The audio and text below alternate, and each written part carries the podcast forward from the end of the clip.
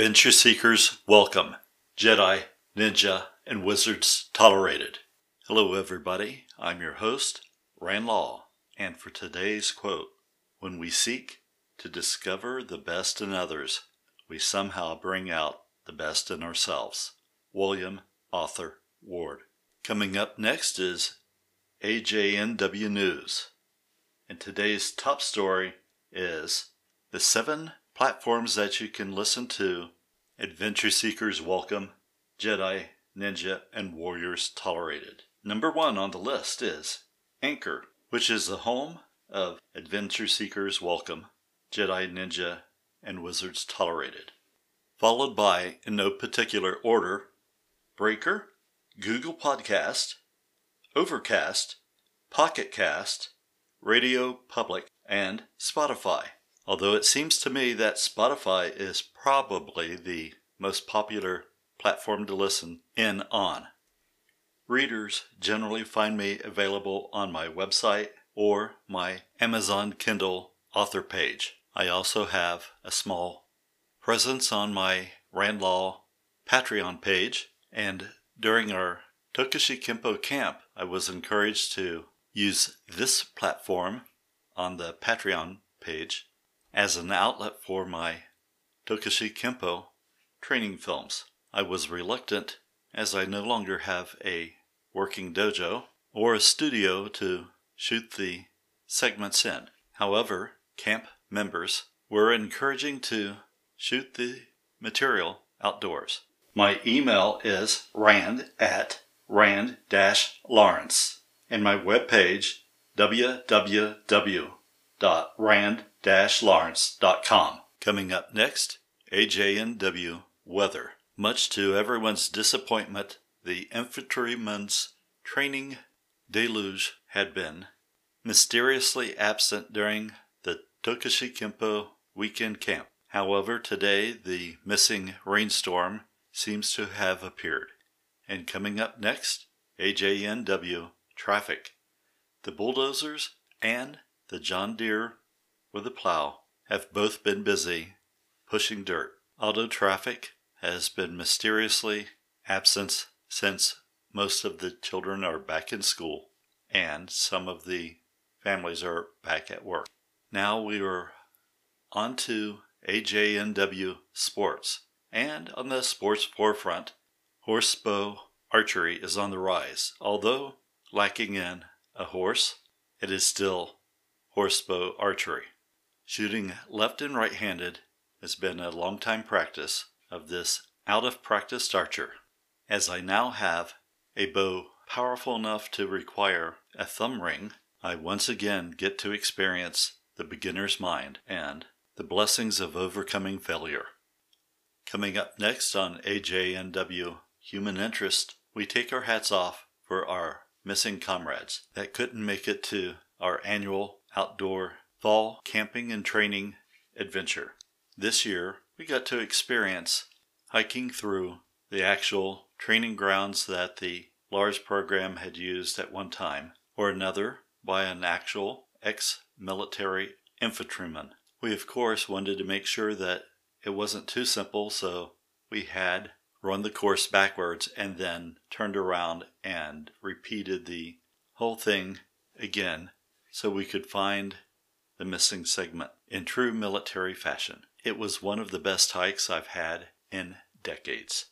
The martial art training was the usual fare of Tokushi Kempo practices, where we went over concepts like combining the lower art and the upper art together, utilizing the edged weapons, this time edge being the kukri. We also had a brief introduction into the blunt weapons, which generally comes first in our system.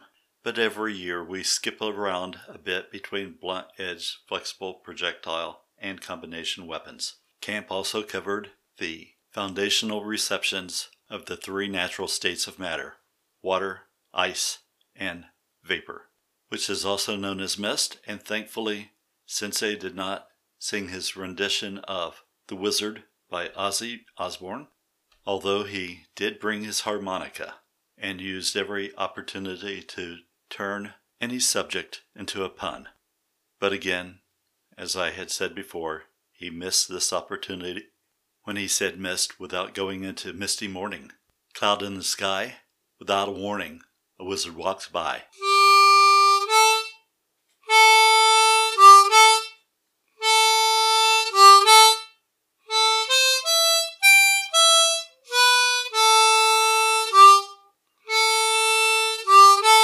Well, at least now you know why you were lucky that he missed this opportunity. But generally speaking, it sounds a little better once it's run through the synthesizer. Coming up next, Q&A with Sensei. The question was asked, why do we use a kettlebell for our Tokushi Kempo training? Sensei's reply was that even though stone weights were the general method of supplementary exercise in Okinawa, as we have the easy availability of iron, it is much simpler to adapt a kettlebell to our training practices and being able to utilize the cool name of being a Tetsujin Iron Man sounds a lot cooler. Coming up next, AJNW messages. This week we received several messages mainly pertaining to the new book releases Protecting Tao by Rand Law and the Tokushi Kempo Student Handbook by his alter ego R.D. Lawrence. Both titles are now available on Amazon Kindle. Coming up next, a haiku by Sensei, which was adapted from Psalms 144. Bless the Lord, my strength, who trains my hands for warfare and fingers battle. Coming up next, AJNW Chat on Books. Featured this week is a book by Dr. Michael Stewart. Michael Stewart is best known for his books on, on Tai Chi and energy work. The books are entitled Awaken the Dragon and Dragonfly Qigong. Dr. Mike is also recognized internationally as a karate instructor and a jiu-jitsu instructor. I don't recall if this story is included in either of his books, but I think it perfectly suits our situation. Dr. Mike, when I first met him, was a terminally ill cancer patient who went on to teach and practice martial arts long past his expiration date that his doctors had given him. Dr. Mike had always had an affinity for the dragonfly and he seemed drawn to it. And during the time of recovery, in between bouts of chemotherapy, he often liked to sit and meditate by reflecting pools watching them. His number one student, Patrick, had left him sitting next to one as he went on to check the doors to the museum where they had gone to see a display of insects from around the world. When Patrick finally returned with Dr. Mike in tow, they entered the museum only to find the first display was a wall of dragonflies. And they, of course, went over immediately to inspect. And while they were examining the display, they were surprised when a large Native American in traditional garb appeared right behind them and pointed out to Dr. Mike that the dragonfly was his spirit guide, and both men were shocked at the sudden appearance of such a strikingly powerful and unexpected appearance of a man wearing such traditional garb, but being aware of Dr. Mike's personal feelings on the dragonfly as well. Perhaps they thought that the gentleman was part of the museum, working as a reenactor of some sort, but nonetheless, Dr. Mike was excited at hearing from a stranger something that echoed his own sentiment. As Dr. Mike turned back to point out one dragonfly in particular, as he began to explain how the dragonfly only moved when energy interacted with it and he turned his head back over his shoulder, as did Patrick, only to find they were standing there alone, and no one else was in the building, and no one had followed behind them, opening or closing the doors.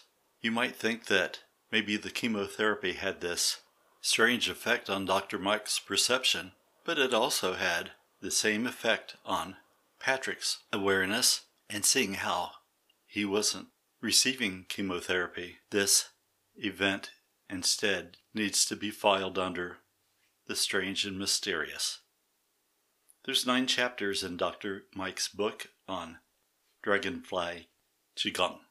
The book is full of endorsements of Dr. Mike's qualifications, and the content reveals in chapter 1 they explore the wonders and benefits of energy work, the evolution of the name of Dragonfly Qigong in chapter 2, the traditional use of the Chinese medicine concept, which maps out human energy flow in chapter 3, and chapter 4 covers more about the meridians. Chapter 5 will talk about heat transfer and scientific theory of thermodynamics. And then in chapter 6, it's entitled Something Old, Something New, Something Borrowed, Something Blue, as if a wedding is going on. Chapter 7 talks about imagery and visualization, which is important in meditation. And chapter 8 goes over the dragonfly exercises. And chapter 9, we get to see the Tai Chi ruler exercises adapted to the dragonfly philosophy. At this point, I would also like to highlight Dr. Mike's teaching. I have long been a fan of cane self defense ever since reading about Baritsu in Arthur Conan Doyle's book, where Sherlock Holmes employed this method of self defense on several occasions. I also went on to investigate Le Cane as used in Savate, and then years later, finding about the Hapkido cane after discovering Korean karate as it was known then. I also got to train with Mark Shuey in seminars, a master of the cane and a weapons form champion. But late into the last century, in the 1990s, I met Dr. Mike and got to experience his take on the cane, which seemed to have both a jiu-jitsu and a Chinese Tai Chi like take on the subject. In the Tokushi Kempo system, we utilize elements from all of the previous systems, but I like to think that Dr. Mike's influence had a great bearing on the outcome of my cane technique. Although obvious to the trained eye, the Korean Hapkido work and influence of Mark Shuey is also very present in my methodology.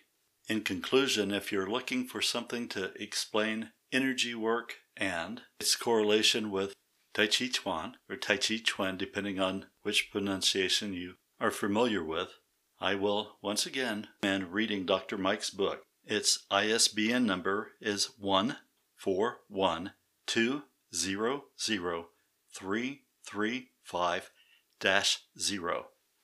And the title again is Dragonfly Qigong, written by Michael Stewart Sr. The book is available to be published on demand by Trafford Publishing. Though Dr. Mike has left us, his memory lives on with his friends and his family and his students.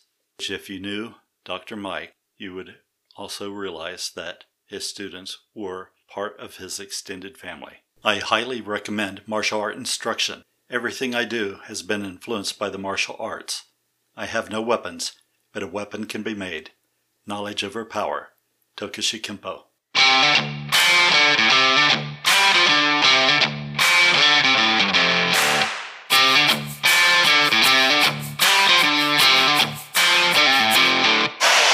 Keep following your dreams.